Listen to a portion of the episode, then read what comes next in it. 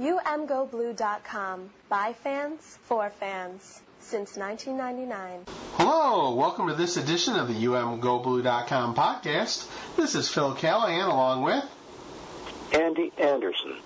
And we're back as Michigan has just had its media day, the first fall media day under new coach Jim Harbaugh. Well, Andy, what were your thoughts after uh, seeing the coach in action again and, and seeing the team? I think that he was uh, uh, fairly well relaxed. That he his uh, talk talked about everything but football, as you expected that it might, and the children that he that asked questions such as how can I become a quarterback? And then the answer was you drink you put all the milk in your little belly that you can uh, especially whole milk. That kind of stuff kind of humanized him. He's, he has kind of a hard edge sometimes it comes off, and that helped humanize him a little and was in honor of, it was Kids Fan Day too, so Youth Fan Day too. So all that was all of the good. I didn't learn very much about football from him, but I did learn that he's uh, very intense and he's going to go submarine now, he said. He's going to hide for a while and just work football with that team. They haven't got many practice, much time left before they face the Utes, and that's going to be a challenge to them. There's no question about it. I would say it's a toss-up game.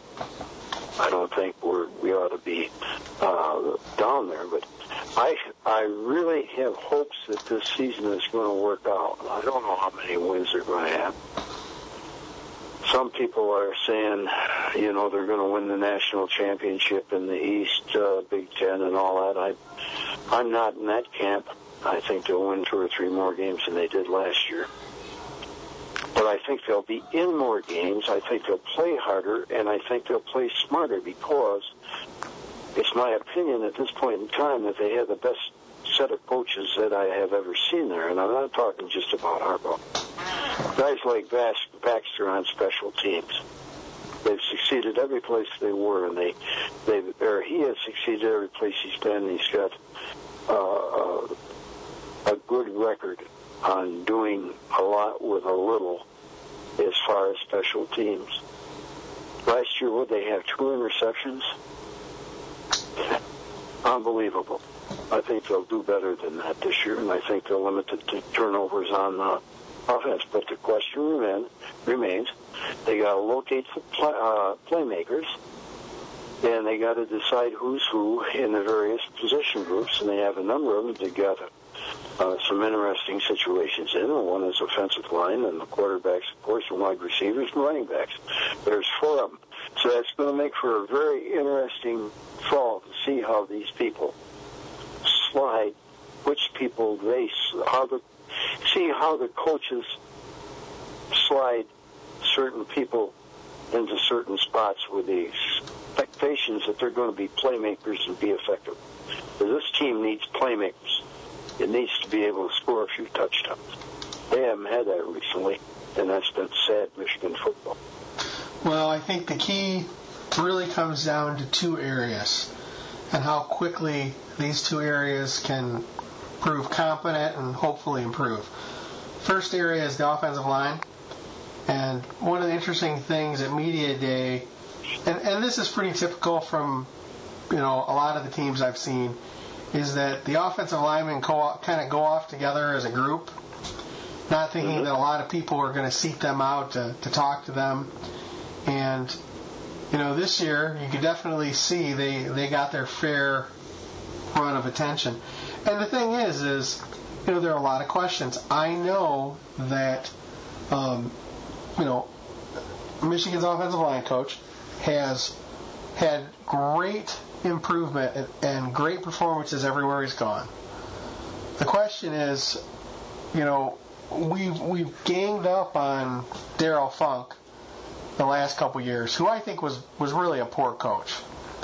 I do too.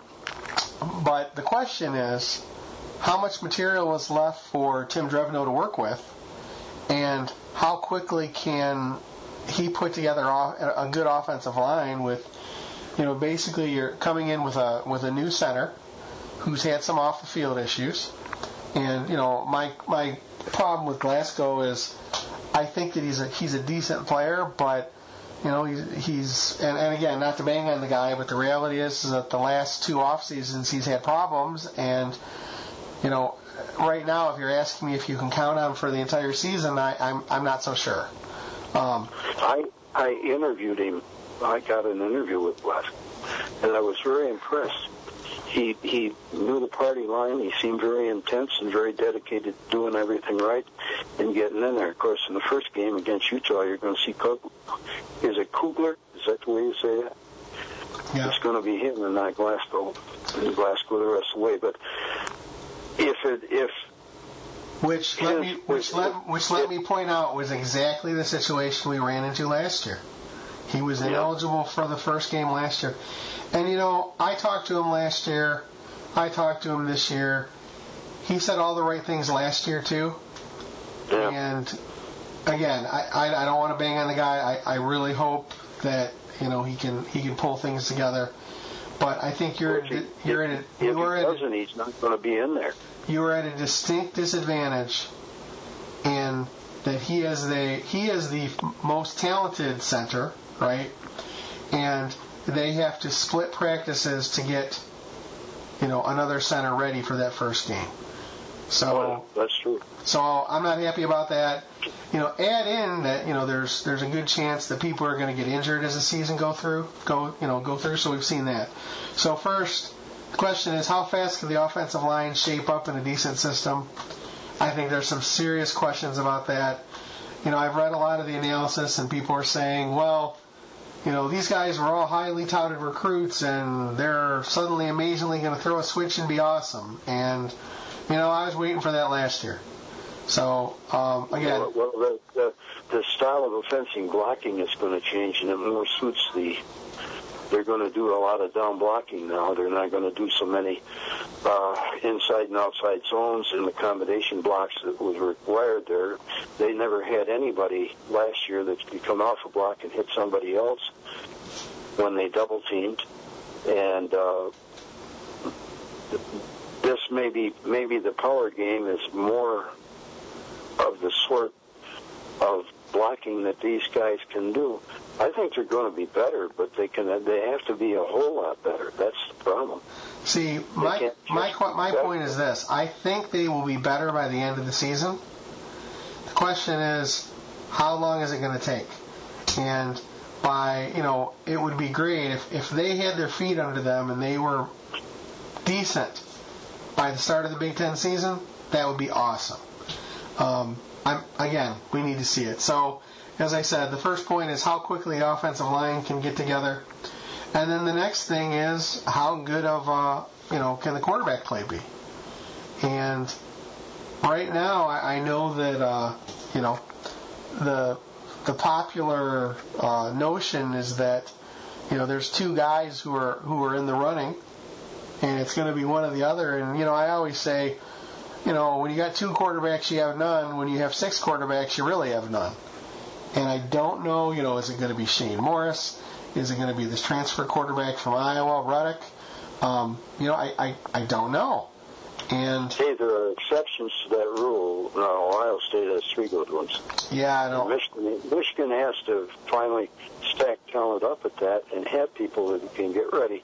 Okay, Andy, you are you are you are perfectly right about that. Now, first of all, you know that Urban Meyer sold his soul to the devil. And second, do you think there's any quarterback on Michigan that's even that can even stand on the field with with any of those three?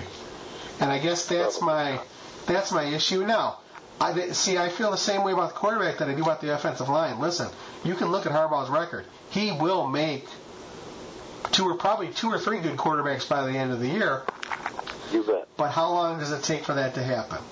And I think that I think that Rudock in there, a guy with experience in there, uh, is going to help if he can limit turnovers and and uh, gain some yardage. You know, he wasn't chopped liver at Iowa. he was playing with a not too good football team there and stacked up some yardage and got some touchdowns and looked far better than Michigan's quarterback last year ever looked in any game. That's not saying a lot. no, unfortunately, it's not. So, I, but, but, here's the, but here's the thing for that, okay? Um, you know, I, I, I get it. He's got experience. He's coming in. What is ironic to me is that this sounds exactly like the run up to last year. That there was, and I, I remember like for the first three or four months heading into the to, in the run up to last season, I would tell people, they say, well, how's Michigan going to be? I'm like, well, it's like this. Take the name of the team away. I'm going to tell you that you have huge questions at quarterback and huge questions at offensive line. How's that season going to go? Just by definition, if I tell you that, forget the, the individual names and the, the, the particulars of the pieces and the parts. That's how I feel this year. Now, the difference is between this year and last year is I am 90% certain, let's just say 100% certain, that this team will be will will improve greatly between now and the end of the season, and that's what I'm looking for. But the question is, is how soon? I mean, if you come out of the gate and lose two or three games, uh, you're in a pretty big hole because the Big Ten is tough, and as you mentioned, Michigan uh, has some questions about who the playmakers are right now. Now, the good news is I think there's the overall level of talent is very good. Um, Hoke did not leave the cupboard bare, but there are a couple of positions, key positions that that seem a little. Uh, there are a lot of question marks, like how deep is the receiving corps? And I keep saying, I keep saying, lots of talent, lots of uh, potential, and you know, potential just means you haven't done anything yet. So, um, what do you think is the biggest question on defense right now? Well, uh, to me, it's the defensive backfield and, and its depth. Now, they're going to have two good starters. They're going to have uh, Wayne Lyons come in as a, a fifth-year transfer student, and he's going to. I, I think he'll grab a starting spot, and I think he'll be a good one. You have uh, who do you have on the other side? Is it Wilson? I can't remember. Uh, we'll see. But anyway, I mean, he's a, that's the other problem is we have a lot of maybe kind of sort of you know people yeah, penciled well, in and we haven't seen anything and and he, Harbaugh's, Harbaugh's submarine uh, strategy means that we're not going to see anything until the first game it seems like. Well, you sure it's everybody that's not going to see everything? Or are certain outlets going to? Uh, you know, there'll still be news coming out of out of those practices. Uh, it just yeah, but you know, the, but the problem is, is it'll be the news that they want to come out of it. Just like you know, they're going to have the video clips on the official website, and yeah. I'll tell you, you know, again, we, we talk about the regular sources that, that seem to have information. You know, I heard a lot of good from those sources last year that we never saw on the field. So, again, I, I'm I, you know, I don't mean to sound like a downer, but I am. Listen, I'm really excited about where this team is heading in the next couple of seasons, and even by the end of this season. But I just I don't know how quickly they're going to come online this year. And again, you know, I've been through, you know, we've been through the last seven years of hearing how great things are in practice, and That's right. not seeing it on the field. So I'm going to be, I'm going to be a little, you know, eh, well, you're, skeptical. You're, you're now from Missouri, like the rest of us. They, they got to show results, but I, I have the, an unbounded feeling that they are going to uh, exceed last year's performances. That they're going to find the answers to these questions that they have, and they're not going to be all day about it. But I don't think I don't think Harbaugh. I almost said Hope. I don't think Harbaugh is going to stand for that. He's going to want some instant results, and he's going to do everything in his power to get them. And I think I just have faith in this coaching staff. They got the credentials, they've got the history, and they seem to have a united will. The one thing that makes me happier is Baxter and that special teams group because I think this year that they're going to produce. They're going to find a kicker. They got a good punter. They got a transfer there, that punter from Australia that's going to make some noise. Fifth year, another fifth year guy. They got him.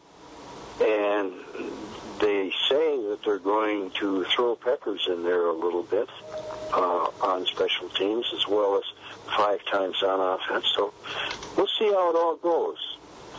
There's right now there's no reason to be depressed, but they can make us that way if they don't start off with a bang.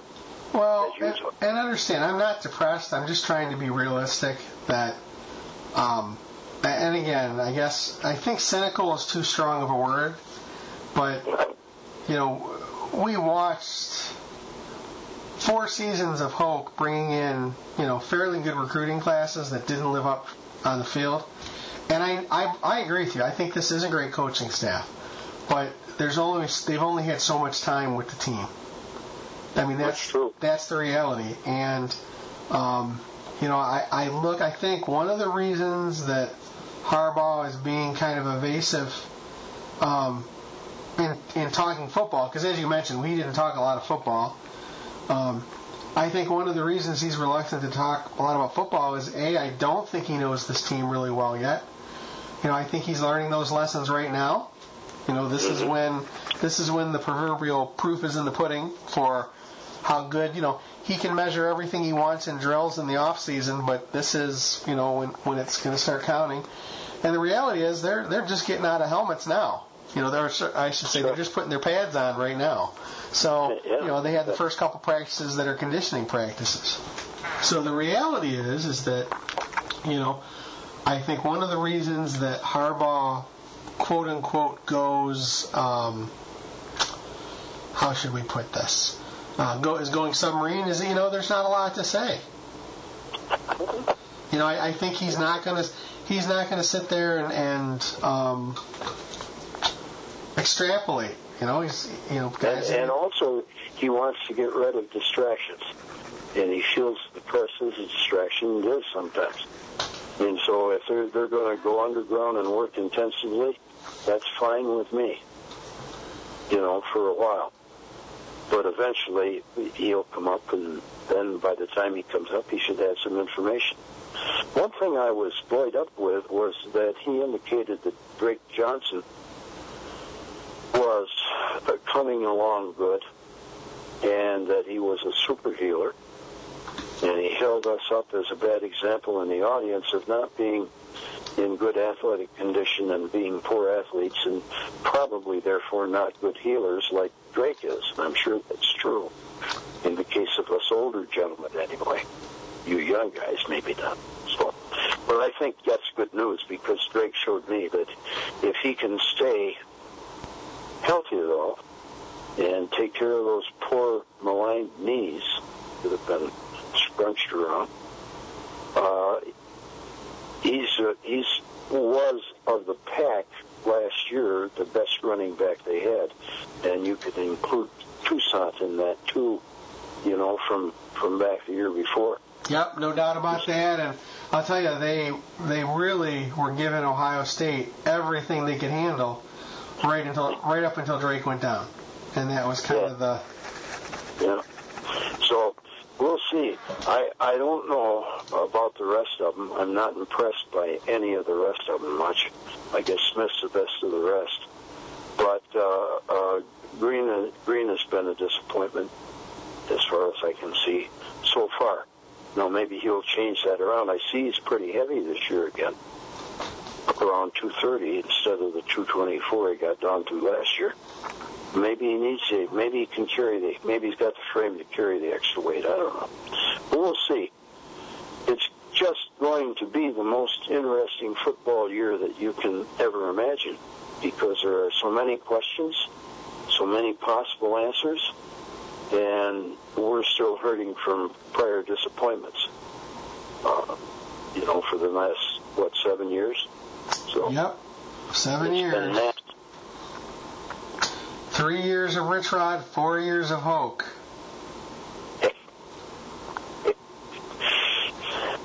So, well, each time So I wanted to to- uh, so back to talk of Harbaugh.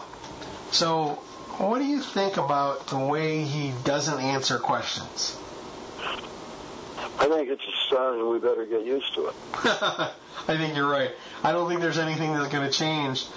And, and I don't. I don't know if you caught it, but I was in the back of the room. Uh, well, you heard the part where he looked over at U of M's media guy and he said, "Yeah, we're going to go into submarine mode. Don't be planning anything for the media." And there was kind of a an uneasy ha ha. And the reality is, is I don't think he was kidding. No, I don't either. I think he knows that he's got a, a horrendous mountain of work in front of him that has to be done effectively in a very short period of time. He understands the situation and what he's up against, and I think he'll do his darndest to put sufficient work into it to get it done. So in that way, I don't mind that. But I, I would like to see him have a decent, a civilized relationship with the press where they're not at each other's throats all the time, you know, and it can get into that. You know, and you gotta, he's gotta oil the press a little bit, you know, uh, uh, throw him to, he, he ought to be able to know how to work them so that he keeps things on an even keel. You know, you can't keep Drew Sharp happy though. Yeah, no loss there.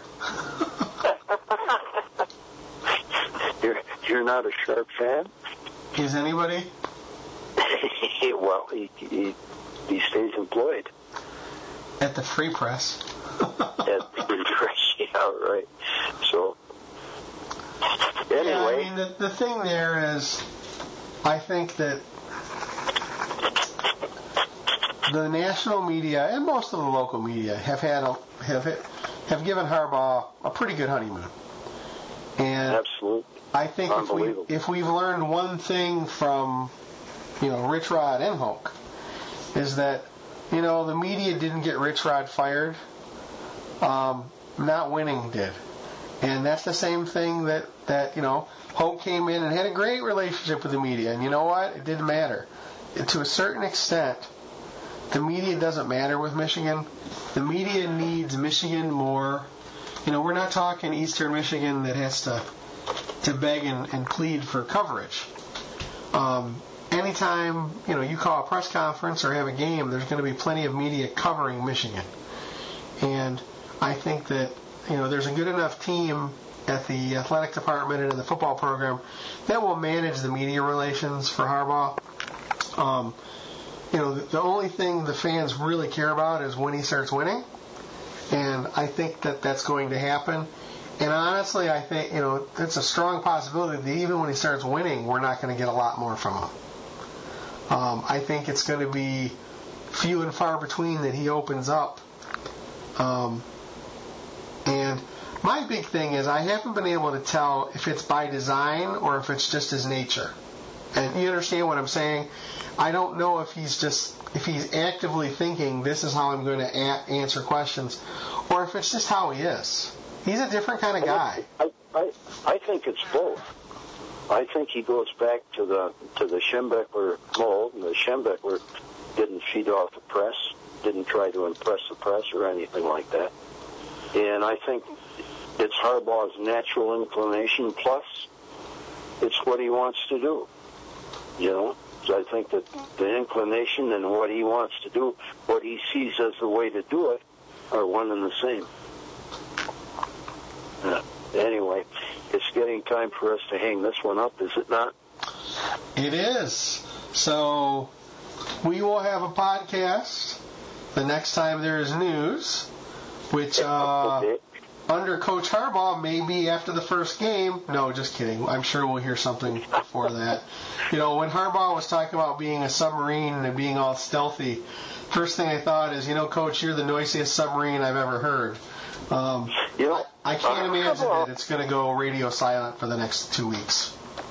Harbaugh likes to draw um, metaphors. He likes to use metaphorical talk a little, and and he kind of overstates anything. When he said, for instance, that the start of football season to him was could be could be equated to childbirth, and it was like being born again and everything. Those are strong words, poetical words, and they kind of surprised me coming from him. But he has a tendency say things along that line, you know, to use those kind of metaphors. I was surprised that that was in his nature, but it is. He is not politically correct.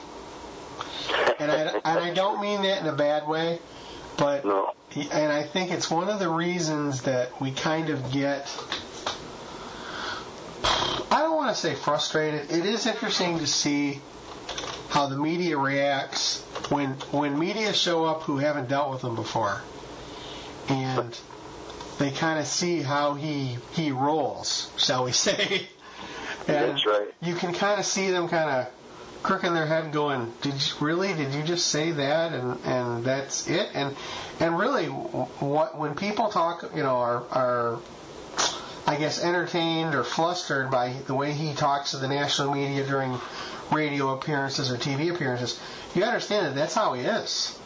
You know, like the best one on media day was somebody said, "Well, how do you feel about all the attention that Michigan gets?" He goes, "Michigan gets a lot of attention."